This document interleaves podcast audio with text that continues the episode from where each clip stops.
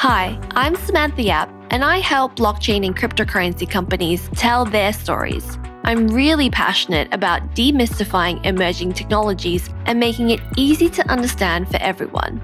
I'm embarking on this journey to discover the history of money in order to better understand where money is heading today.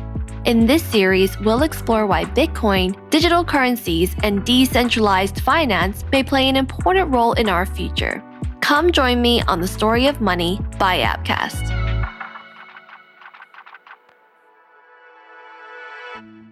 What is a crisis, financially and economically speaking? How do we know when one is coming, and when we're in one, and when we're out of one? In fact, how come no one seems to see them coming until it happens? And who is responsible for the crisis and for fixing it? Who do we blame, hold to account, put in jail, or make pay for the mess? It turns out these are hard questions to answer. When we do realize we're in one, we even give them names. The Asian financial crisis, for example. Some of them even end up as Broadway shows, like the Lehman Trilogy, featuring the 2008 financial crisis. And back in the 1920s, we all know what people are talking about when they mention the Wall Street crash, and the Great Depression. But what about the COVID 19 pandemic, for example? Is the pandemic a financial, economic, or market crisis? Carmen Reinhart, author of This Time is Different and chief economist of the World Bank, has called this the quiet financial crisis, pointing out that some aren't as dramatic as the financial media headlines make them out to be. There's plenty of politics, death, and chaos, but the bankers are still wearing their suits, at least the top half, for the Zoom calls. In Carmen's conclusion, she says, in addition to these trends, a quieter crisis is gaining momentum in the financial sector. Even without a Lehman moment, it could jeopardize prospects for economic recovery for years to come. This doesn't sound too good. When the World Bank's chief economist is scared about getting out of bed in the morning, we know something's not right. Which begs the question what is a financial crisis? And why does it happen? What actually causes them? Is it just boom and bust? Does it take a war or a plague? For centuries, economists and monetarists offer theories for how financial crises develop and how they can be prevented. Yet they keep happening from time to time. So, can we stop them from happening? Carmen's work interestingly suggests that financial fallouts occur in clusters. And the real problem is our short term memories making it all too easy to get into the same rut all over again. So, can crypto and DeFi reduce the sequence of crises? Advocates of crypto and DeFi claim this time is different. But are we just replacing one vicious circle for another? To satisfy my curiosity, I'm very excited to invite Felix Martin, the author of Money, the Unauthorized Biography. Felix began his career as an economist at the World Bank in Washington, D.C. in 1998, working mostly on sovereign lending programs and debt restructuring in Eastern Europe. He holds degrees in classics, international relations, and economics, including a Doctor of Philosophy in Economics from Oxford University. I'm really excited to have Felix Martin with us, and I have his book here, Money, the Unauthorized Biography. Hi, Felix. Thank you so much for joining us. Hi, Sam. Very nice to be here. So, Felix, could you tell me a little bit about your background and about the book and the process of you putting this book together? Yes, sure. Well, I became fascinated whilst I was an undergraduate many years ago now, studying classics and so I decided later to convert to becoming an economist. And I went and did many more degrees, culminating in the end in a doctorate in economics. And one of the things that mainly fascinated me about economics, and indeed what I thought economics was about when I started studying it, like I think many people, the man or woman in the street, if you ask them, you know, what is economics the subject about? One of the first things they'd say would be, well, I think it's about money. It's about money and business and people making money and all that kind of thing. And so I was quite surprised when I started to study economics that there was very little about money and banking and finance. And in fact, that whole field had been hived off many decades earlier and was sort of studied in business schools and so on. and of course the whole banking industry and finance industry and so on. The whole concept of money had, in some sense, been excised from economics. And so this was something which sort of fascinated me but troubled me about that particular intellectual discipline. And then later I began to work in the financial markets. It's what I do these days. I'm a fund manager. And I began to see what I thought was a big problem with that the fact that economics, which is meant to be the, the discipline in which, for example, central bankers are trained, does not anymore have a focus on money and banking, and people don't learn about it. When I was doing my doctoral coursework at Oxford, and this was in the early 2000s, I was in the last year of the course that was offered in money and banking to graduate students going on to do their doctorate the year after I did that course, it was abolished. And the irony of this was that this, of course, was just before you know, the biggest financial crisis in history, basically. And the fact that you had been producing generation after generation of economists who were meant to go off and staff central banks, the World Bank, financial institutions, the IMF, and so on, but to not have any more an opportunity even to learn formally about money and banking, this seemed to me to be pretty odd. So it's what got me interested in going further than just being sort of interested in money. What is it? Where does it come from? What is the history of it? into wondering also why is it that we don't learn about it as economists? Why is it an intellectual blind spot? And then is there some link between that and what happened in 2008? Wow, that's so interesting because for someone who's not an economist, I mean, my background's in journalism, but you would think that economists know about money. And I do read in your book that in business schools, it seems like there's just two different worlds forming. Would you agree? Yeah, it's something you see in many disciplines. You see the academic side of it, the sort of thought leading side of it diverging from practice. And that's really what happened in economics and caused problems. What's, of course, most interesting is the practice itself. I mean, what's really interesting is what is money? You know, where does it come from? How does yeah. it work? Um, what are all these people doing in these skyscrapers, for example, in the city of London and in Manhattan, in Shanghai, and so on? I mean, what exactly is going on in these places? I think these are questions which, if they're not of interest to people, they should be because uh, it's, it's clearly so important to the functioning of our economies and society and so on you're on the right track there. And I run a PR firm which specializes in helping crypto and decentralized finance projects and protocols, you'd call it.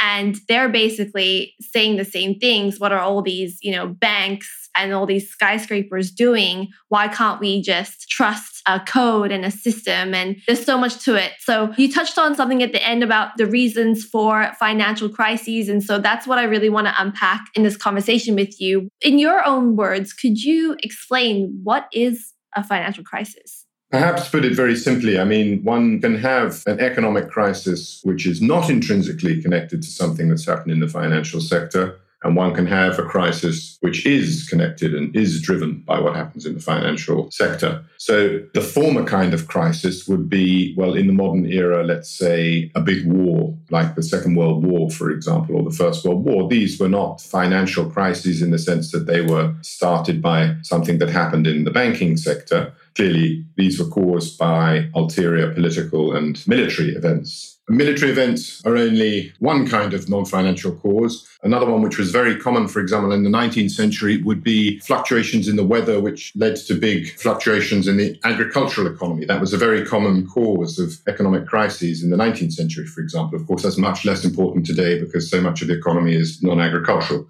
But there are economic crashes, recessions, and so on, which are caused from within the financial sector. And, you know, one saw those develop as the economy began to get more financialized. I mean, that process started a long time ago, centuries ago in Europe, but it really began to take off in the 19th century. And that's when you began to see the first banking crises in particular, which fed back into the real economy.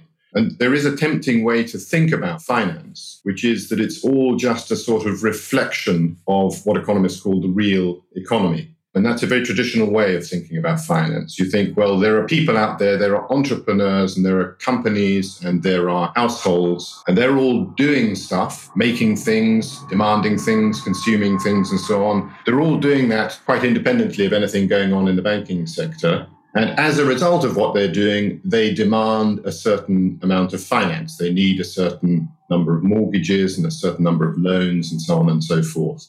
And so the real economy is the dog and the finance sector is the tail of the dog. So the real economy wags the financial sector. But what is obvious when you look at, at history is that it doesn't always work like that. And at certain points, for some reasons, it's the financial sector dog which is wagging the tail of the real economy. And that things which happen autonomously within the financial sector, within the banking sector, feed back into the real economy.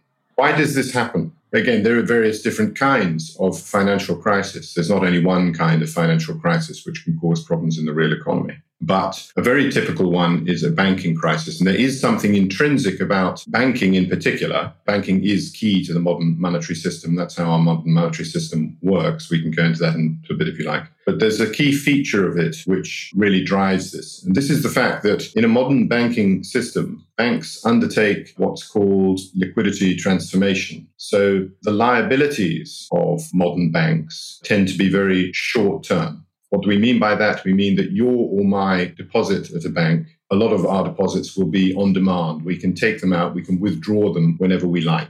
Whereas a lot of the assets of those banks, so the loans they make primarily, are long term, certainly longer term than the liabilities. And that difference goes to the heart of what banks do. They try to mediate by cleverly mixing up lots of different short term liabilities, but from different institutions with lots of long term assets and in doing so, never get caught short. That's the idea. They never get in a situation whereby more people want to withdraw money than they can liquidate assets to meet those withdrawals. But when that happens, when you get into a situation where people do want to withdraw more money than the bank can realize through liquidating its assets, where that synchronization breaks down, then all of a sudden you have a potential for a big problem because people lose faith in the idea that this is going to be possible. And that's when you get a bank run. And of course, at the very beginning of the last big financial crisis in 2008, if we're thinking about, for example, the United Kingdom, that was the absolutely canonical picture that sparked the whole thing off. It was people queuing up outside a particular bank, Northern Rock. We hadn't seen a bank run of that sort for you know, 150 years in the UK. And what that was was exactly too many people turning up all at the same time to try to liquidate the bank's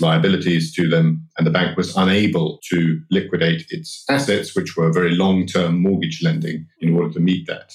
Do you think that that's an issue of trust when that happens? That people want to just hold cash there are lots of different kinds of trust involved in a modern financial system. And there is one important kind of trust which is involved in that process, which I was just describing. Because the kind of trust which is involved there is the trust from customers that a bank will be able to manage its assets and liabilities, and in particular, manage the timing of cash flows which come in from its loans with the cash flows that they have to pay out to its depositors, that this will all hang together, that there won't be some mismatch between these things. That's a matter of trust. You're trusting the ability of the bank, its systems. In the olden days, it was just people making judgments. These days, you're trusting various kinds of digitized systems and algorithmic solutions. They've got to try and predict all this, but you're trusting that it all works. That's one level of trust. Now, it's crucial to say that because the problem I was describing is a habitual one, there hasn't just been only one banking crisis in history. There are banking crises all the time in history.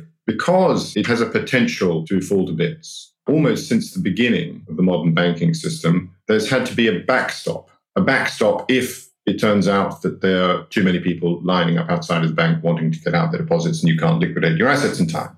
That backstop is the one that we saw in action in 2008. And that is that if you are a bank deemed by the authority to be sensible and well run enough to have a bank charter, in other words, you know, to be a regulated institution, you have access in times of emergency to the central bank the bank's bank.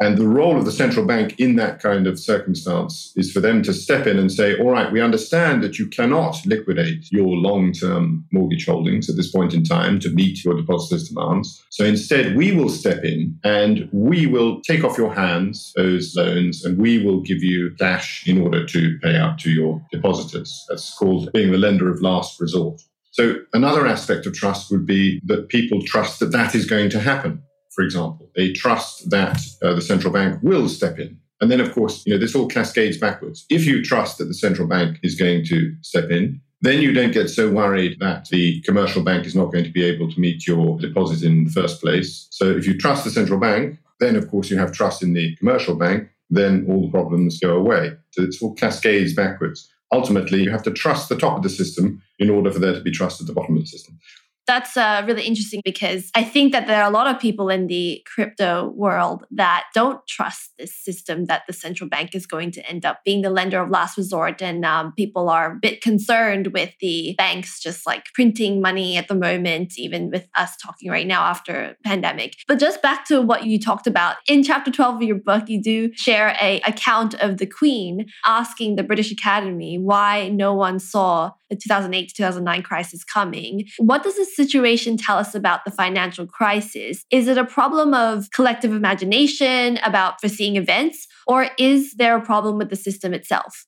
There have been many accounts and many analyses written of why the crisis of 2008 came about. The most mainstream perspective on why that crisis happened has to do with the institutions and the regulation of the sector. If I was to summarize the history of money, which I tell in my book, very simply, it would be as follows. What you have is a battle that has lasted for millennia, literally millennia, uh, between two kinds of model for issuing and managing money. And one model is that the sovereign and the sovereign can be, of course, in the Middle Ages, that can be a king or a queen, or in the modern era, that can be a democratic government, doesn't matter. The sovereign is responsible for issuing the money used in a particular jurisdiction. So, in other words, deciding basically how much money is issued and to whom it's issued, and so on and so forth. So, that's one model. The sovereign should be in control. But there's another model which will ring a bell for all of your listeners who are interested in crypto and DeFi and so on, which again has existed throughout all of monetary history. And this is that if you allow the sovereign to do that, the sovereign will, of course, manage the money supply purely in its own interests. And it, those interests might converge with those of the money using population, or they might not converge with those of the money using population. But there's certainly no guarantee that they will, certainly not in a non democratic system. And so, but for that reason, money users, merchants, or just everyday people these days, should go and create their own money. How do you do this? Well, you get together with other like minded people and you just agree that you're going to issue your own money and you set up some kind of system for managing the money supply, your own monetary standard, and you operate like that. It's something I call in my book the monetary maquis. The maquis was the slang term for the resistance during the Second World War in France, the anti state way of doing things. But this tension between these two options for operating money has existed, as I said, absolutely throughout all of monetary history, and very frequently as very oppositional, because the more successful is the monetary maquis, our private sector people creating their own private monies and operating them under their own kinds of standards, the less successful, by definition, is the sovereign money. The less influence, therefore, the sovereign has via money over governing its jurisdiction. But this story arrived at a crucial moment in the late 17th century. And this was really the creation of modern finance, modern money, modern banking systems. It happened for the first time, you know, by chance here in the UK with the creation of the Bank of England, because what happened there was a compromise between the mercantile classes and their demands for how money should be operated and their demands, for example, to be able to run private banks which issued their own liabilities, their own money a compromise between that and a sovereign institution, the Bank of England, which was there to manage the sovereign money. And essentially, there was an agreement to create a hybrid system in which both of these two sides have some say in how money is operated. And that hybrid system, which continues to work today, means that almost all money in circulation in a country like Britain is actually issued by private institutions, banks. 97, 98% of the money in circulation in a country like the UK is liabilities of commercial banks. But at the same time, it's the sovereign via the Bank of England which sets monetary policy. Now, that compromise is always fragile. It's always fragile because that compromise itself can come to be seen as the sovereign used to be in centuries past as a special interest as alien to a lot of people or a lot of businesses within the country. And once that happens, the monetary maquis will again rear its head. People will think, well, it's no better than it was before. Now we've just got the Bank of England and a bunch of bankers who are running money for their own interests. And therefore, let's again try to improvise private monies and private finance outside of the control of those two groups. And that is essentially, in a kind of way, what happened in the lead up to 2008. But if you recall that time, there was a phenomenon called shadow banking, which became revealed in the course of the crisis. And all shadow banking was, was the creation on a massive scale of new financial credit instruments, primarily, these famous CDOs and CDO squared and you know all kinds of acronyms that came along at the time. But the creation and proliferation of credit instruments on a massive scale which effectively functioned like money, but all outside of the regulated financial sector. Effectively, what was happening is, in addition to all the money that was licensed to be created by commercial banks, there was an enormous amount of wholesale pseudo money being created outside of that arrangement, outside of the regulation of the official financial sector. And then what happened was when you got to that point where people are lining up outside the bank, where there's a bank run, where people are worried, where this liquidity mismatch, the authorities suddenly had a terrible choice. The size of this shadow monetary supply was so large that to have simply said, well, I'm terribly sorry, but this is shadow money. It's not real money within the system. You've broken your promise. You've created money outside of the regulated sector, and therefore it's nothing to do with us. Would have had tremendous repercussions in the real world economy. It couldn't be allowed to happen. And therefore, it had to be brought in in an emergency inside the regulated sector. Effectively, it had to be bailed out. That was the whole story of 2008, a massive bailout, which went way beyond what had previously been agreed. And that's how it relates to what's happening at the moment with yeah. crypto and DeFi. Well, so on that point, 2008, 2009, that was when Bitcoin was created. Now it's known as digital gold, and it's kind of a move to hard currency, as you call it. And you were talking about the two different worlds and the battle. Where do you think Bitcoin and crypto sit? In those two worlds. It's a totally fascinating technology, obviously. Of course, people have raised questions well, is it all a flash in the pan? But uh, you can say that something that's stuck around for a long time now, as you've just pointed out. I mean, since 2008, there's clearly something to it. The question is, what is there to it? Because it has different aspects, not just Bitcoin, but cryptocurrency generally to refer back to what I just said. In one sense, it's clearly a manifestation of this very old trend of people saying, I'm not happy with how this absolutely core institution or tool that we all use in our daily lives is managed by our government. And instead of trying to convince my government to run it differently, we're just going to take the exit and create something new.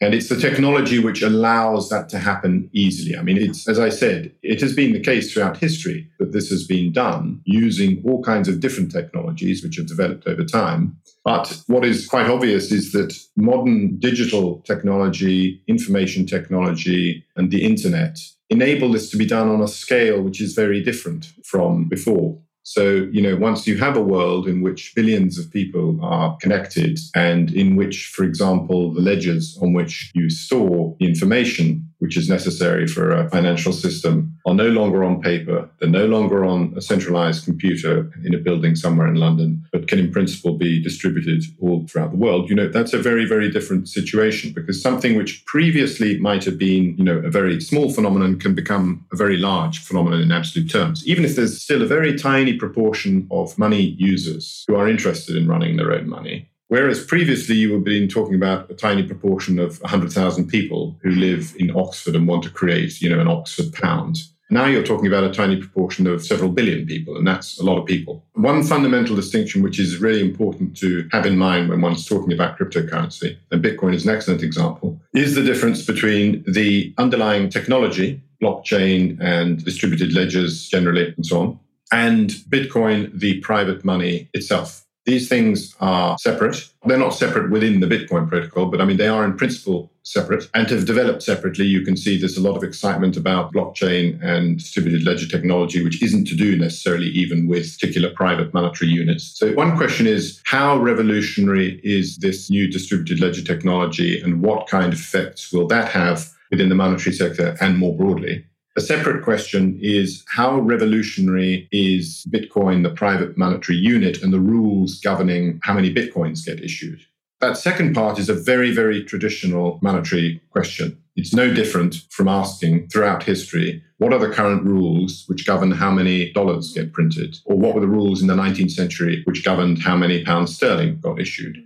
I think it's very interesting how you phrase the question about Bitcoin and the private aspect of it, because the community that I speak to and talk to every day, they would argue that Bitcoin is not private, it is actually the most public currency in the world. When I call Bitcoin a private money, that's not in contradiction with what the advocates of crypto are talking about. The private I'm talking about is to draw a distinction between who makes the rules which govern how much money, or Bitcoin in this case, get issued. And so it's a distinction between whether that's a sovereign responsibility, so it's the Monetary Policy Committee of the Bank of England, yeah, it's a sovereign institution, or whether it is something which has been agreed on by the private users of the money. Now, it's not the sovereign, it's distinctly in opposition. Most people, of course, don't understand it very well. I don't, most of the users of it aren't able to actually go and scrutinize the code, but they trust the idea that this is hard coded and cannot be changed. Of course, in the abstract, and the technologists will tell you that there is no trust involved in that second system, but that's not in practice true. It will never be true that the people that use these things actually fully understand them or the code, for example. They won't. So there's a huge element of trust involved.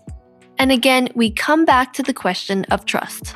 I like how Felix summarizes that what we've seen through the ages is a battle between two kinds of models for issuing and managing money. But what I've learned the most from speaking with Felix is what really happens during a financial crisis. In summary, a lot of factors come to play. So, can the technological innovation behind decentralized finance actually prevent financial crises? Stay tuned for the second half of my conversation with Felix Martin on our final episode of season one of The Story of Money on Yapcast. Felix's book, which was published in 2013, didn't actually touch on Bitcoin or cryptocurrencies, so I'm quite excited for you to listen to a potential extension of his account of the biography of money. If you'd like to watch my full length conversation with Felix Martin, head to the Yapcast YouTube channel. I'm Samantha Yap, and you've been listening to The Story of Money by Yapcast.